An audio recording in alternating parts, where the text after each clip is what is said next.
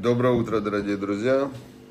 Доброе утро из Киева. И мы продолжаем изучать Тору. Продолжаем изучать волю Всевышнего, как выполнять его волю, чтобы потом хорошо жить. Потому что человек всю жизнь что-то хочет. Лев Фретина смотрит, шалом.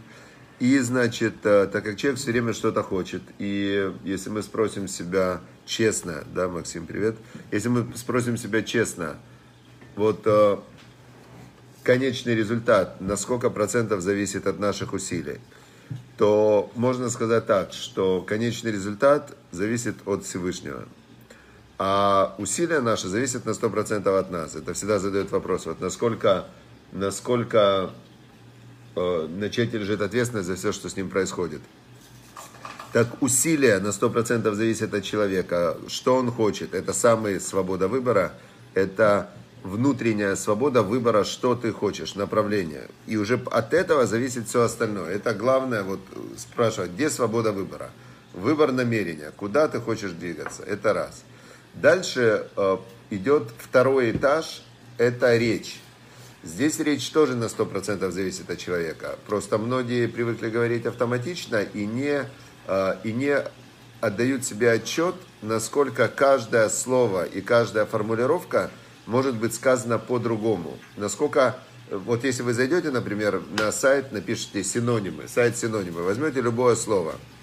Практически у любого слова есть 10 синонимов, минимум 10. Яков Шатадин, шалом. А, теперь это синонимы, 10 синонимов у каждого слова. То есть уже на двух, слова, на двух словах есть 100 вариантов, как сказать. На трех словах есть уже тысячи вариантов, как сказать, потому что ну, все в десятикратном э, размере, представляете? На четырех словах есть 10 тысяч вариантов, как, э, как сказать четыре слова. Каждое слово 10 синонимов. Если мы берем четыре а, слова, вот предложение, например, сегодня там прекрасная погода на улице, и у каждого слова есть 10 синонимов, то мы, получается, сколько у нас вариаций, как скомпоновать? Тысяча. То есть, э, значит, уже на уровне речи есть тоже огромная свобода выбора. И понятное дело, что то, что выбирает человек, что сказать и как сказать, зависит на 100% от него. Дальше идет действие. Действие, значит, человек предпринимает действия, и он э, хочет пошевелить там рукой, ногой, выйти, сходить, сказать, сделать. То есть действие уже меньше зависит от человека, потому что действие, оно уже упирается в какие-то в какие-то природные, материальные, э, как сказать, ну, например, человек хочет пойти куда-то, да, ему нужно, лифт не работает, он уже нажал кнопочку, лифт не работает, да, или там нажал слабенько, или не на ту кнопку на лифте нажал, вообще бывает такое, да, сел в лифт и все. Или по лестнице подняться, уже каждый шаг, уже человек предпринимает усилия, уже сложнее, есть сопротивление.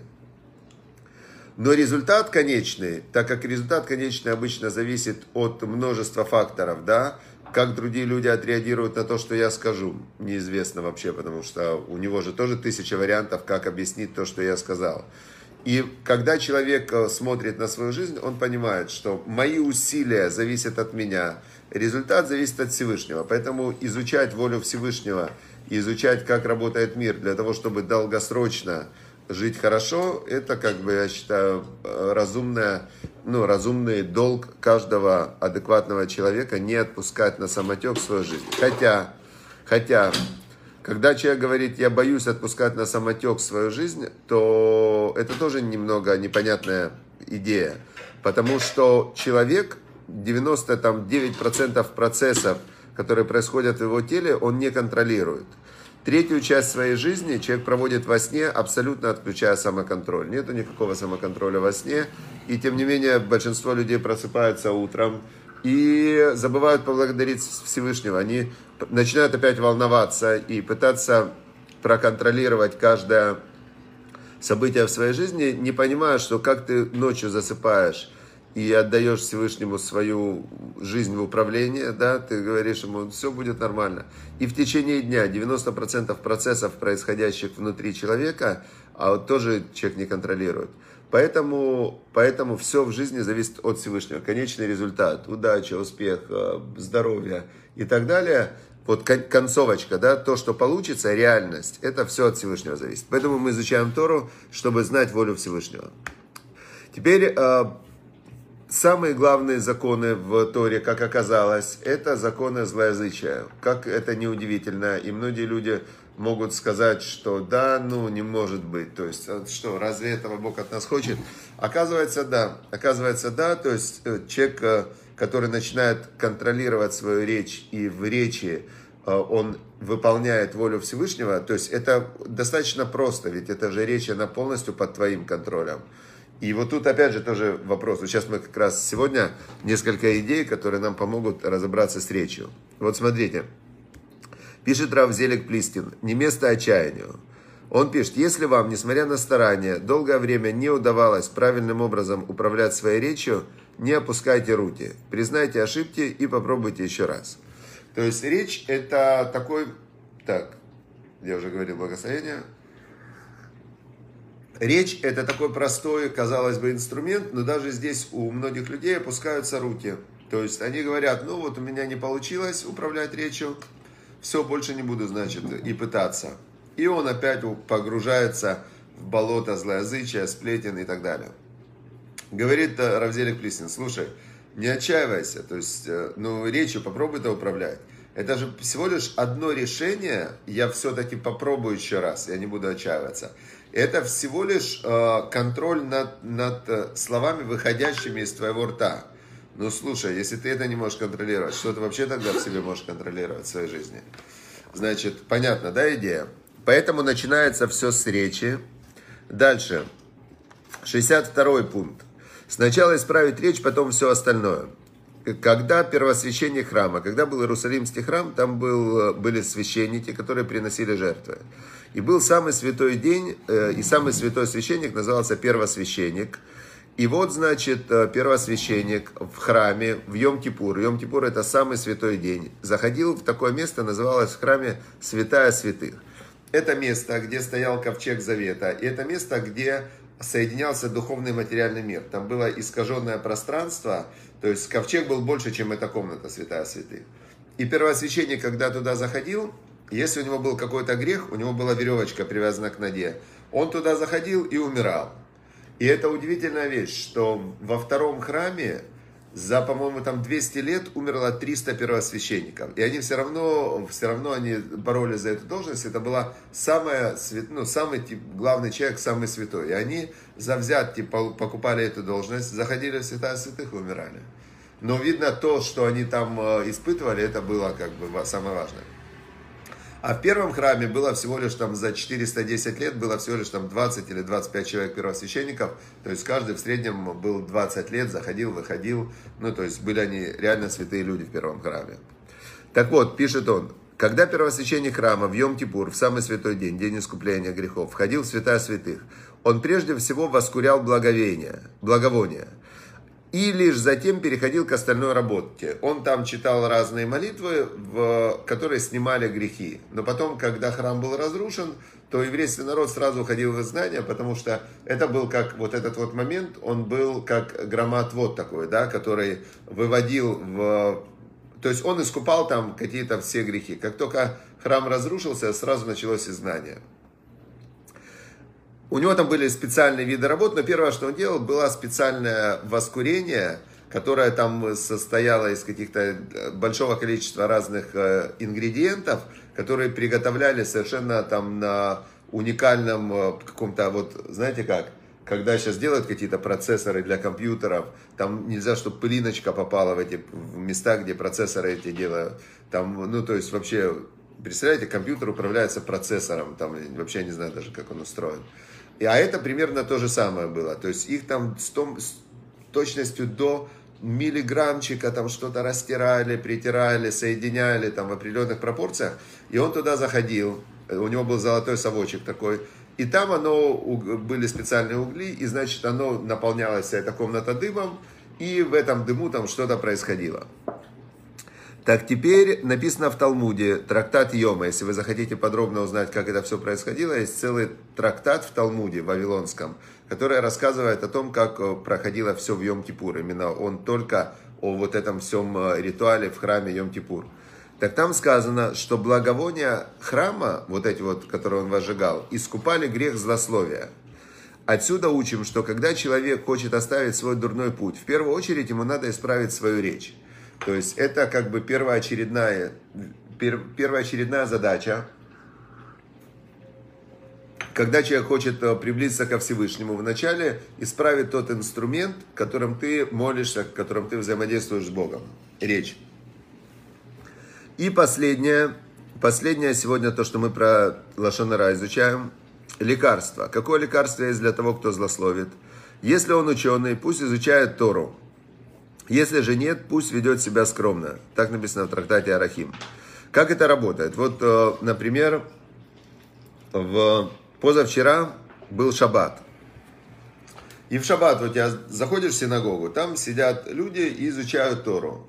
Э, некоторые по двое, некоторые там по четверо, некоторые по одному. Сидят они, изучают Тору. То есть, когда ты изучаешь Тору, ты изучаешь, что такое Тора. Или ты изучаешь слова пророков – или объяснение мудрецов на слова пророков.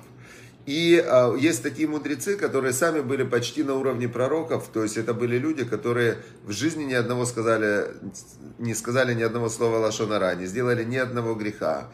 И всю жизнь они изучали Тору. И когда ты идешь за его мыслью, и ты идешь за его мыслью, и ты видишь, как он это соединяет, это соединяет, это объясняет, это, у тебя внутри выстраивается такой мир – как, который как сказочный мир.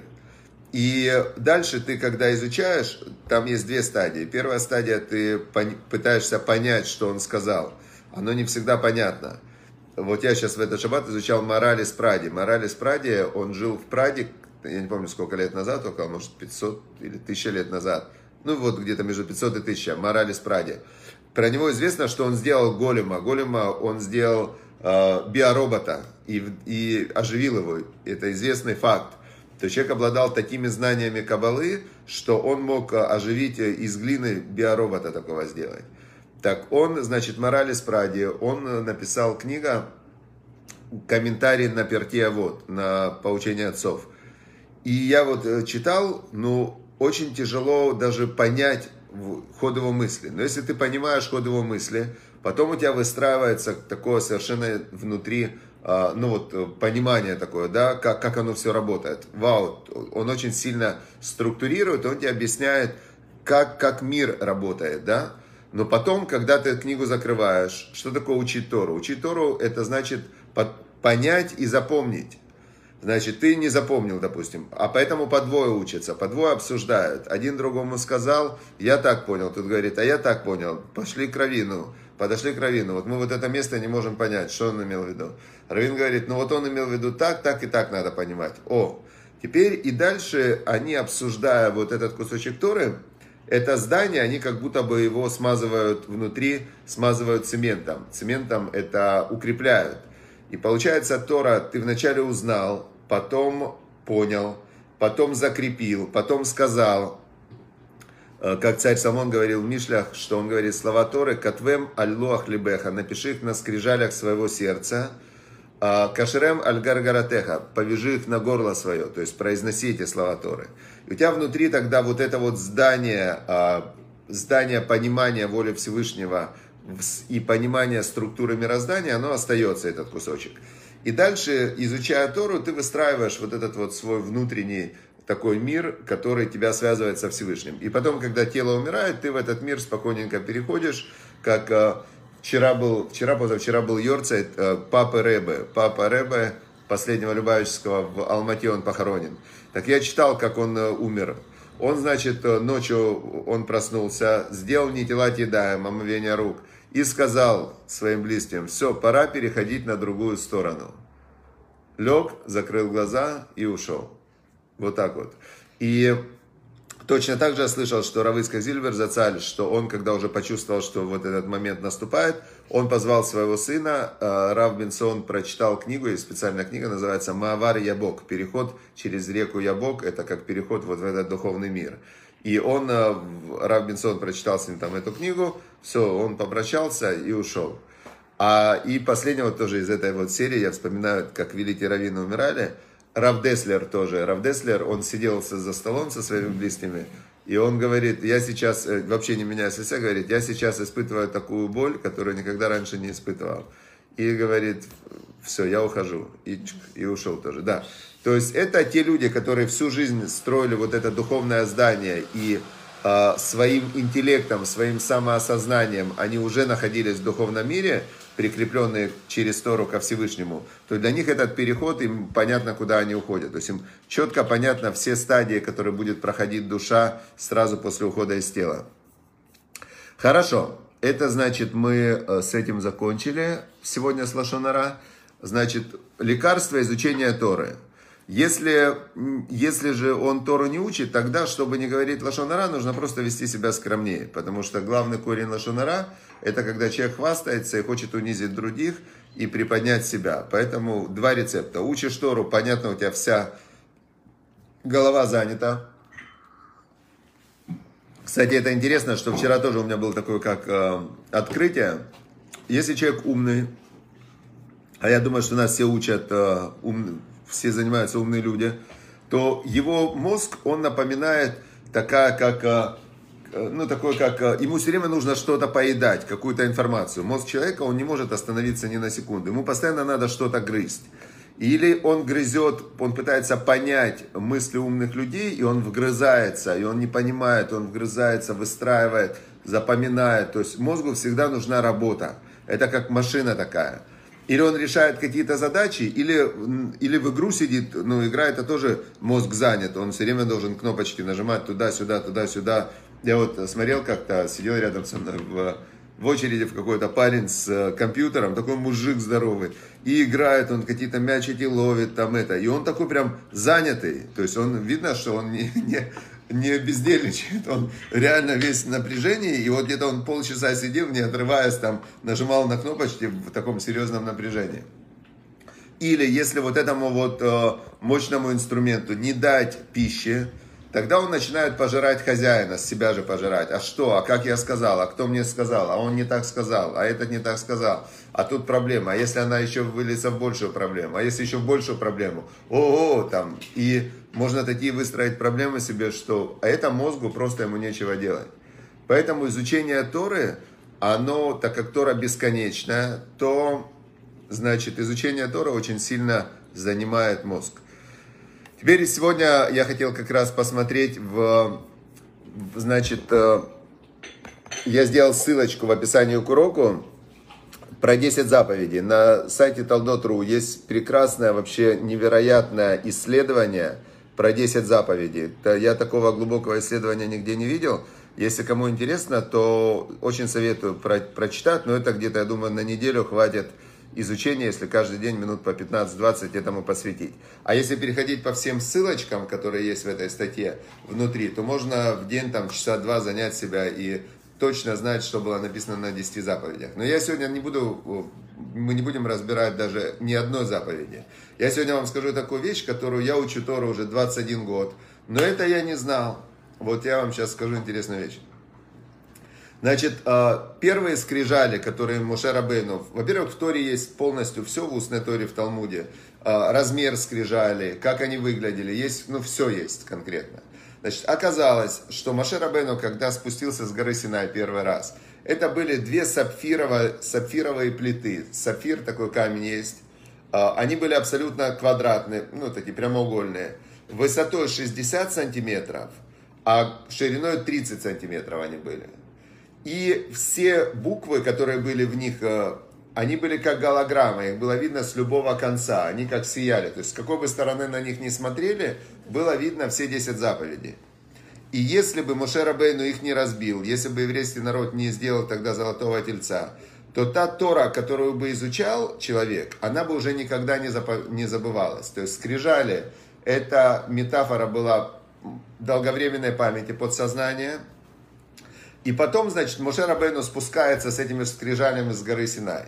Теперь посчитали ученые, прям в Талмуде они посчитали, что если они были из материала сапфира, вот такого размера, сколько они весили? Они весили 350 килограмм. Задается вопрос, а как Маше их нес? Э, дается ответ, Маше их не нес, они несли Маше. Были первые скрижали, сделанные в 6 дней творения было мироздание, и шестой день переходит куда? В седьмой день, в шаббат. Скрижали были созданы в сумерке между переходом между, когда уже зашло солнце, но еще не начался ночь. То есть конец шестого дня.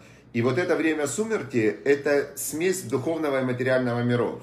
Эти скрижали, они не были полностью материальные. Они были, в них соединялся духовный и материальный мир. Поэтому, как и ковчег завета, который было искажение пространства, как и святая святых. То есть там не действовали законы, которые действуют в этом мире материальные. Поэтому скрижали они несли себя сами. Но потом, когда с них улетели буквы, то они стали тяжелыми, и Маше их бросил, а они разлетелись в мелкие куски. Это очень такая была деталь. Теперь еще одна деталь очень интересная. Значит, вторая интересная деталь, что в 10 заповедях 613 букв. 613 букв. То есть есть в 10 заповедях как бы зашифрованы все 613 заповедей, которые есть в Торе для еврейского народа. И, значит, 613 заповедей. И есть еще два слова, которые, которые непонятно, зачем они в 10 заповедях. Последние слова «Ашер ли реха». То есть «Не возжелай жену ближнего, то ближнего, то ближнего». Все говорится. И в конце опять повторяется «Ашер ли реха», который для ближнего твоего.